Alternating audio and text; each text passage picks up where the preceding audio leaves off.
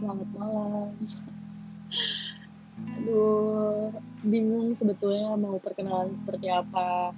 Sebenarnya pengennya berkenalan dengan happy, tapi nggak bisa. Sedih. Aku tuh sedih. Sebelumnya tuh denying terus bahwa nggak sedih, nggak sedih. Tapi nggak bisa. Di 27 tahun hidup, ini titik terendah aku.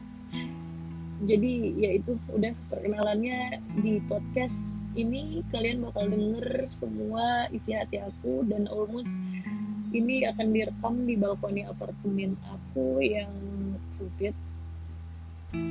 I hope you enjoy and learn something from here. Thank you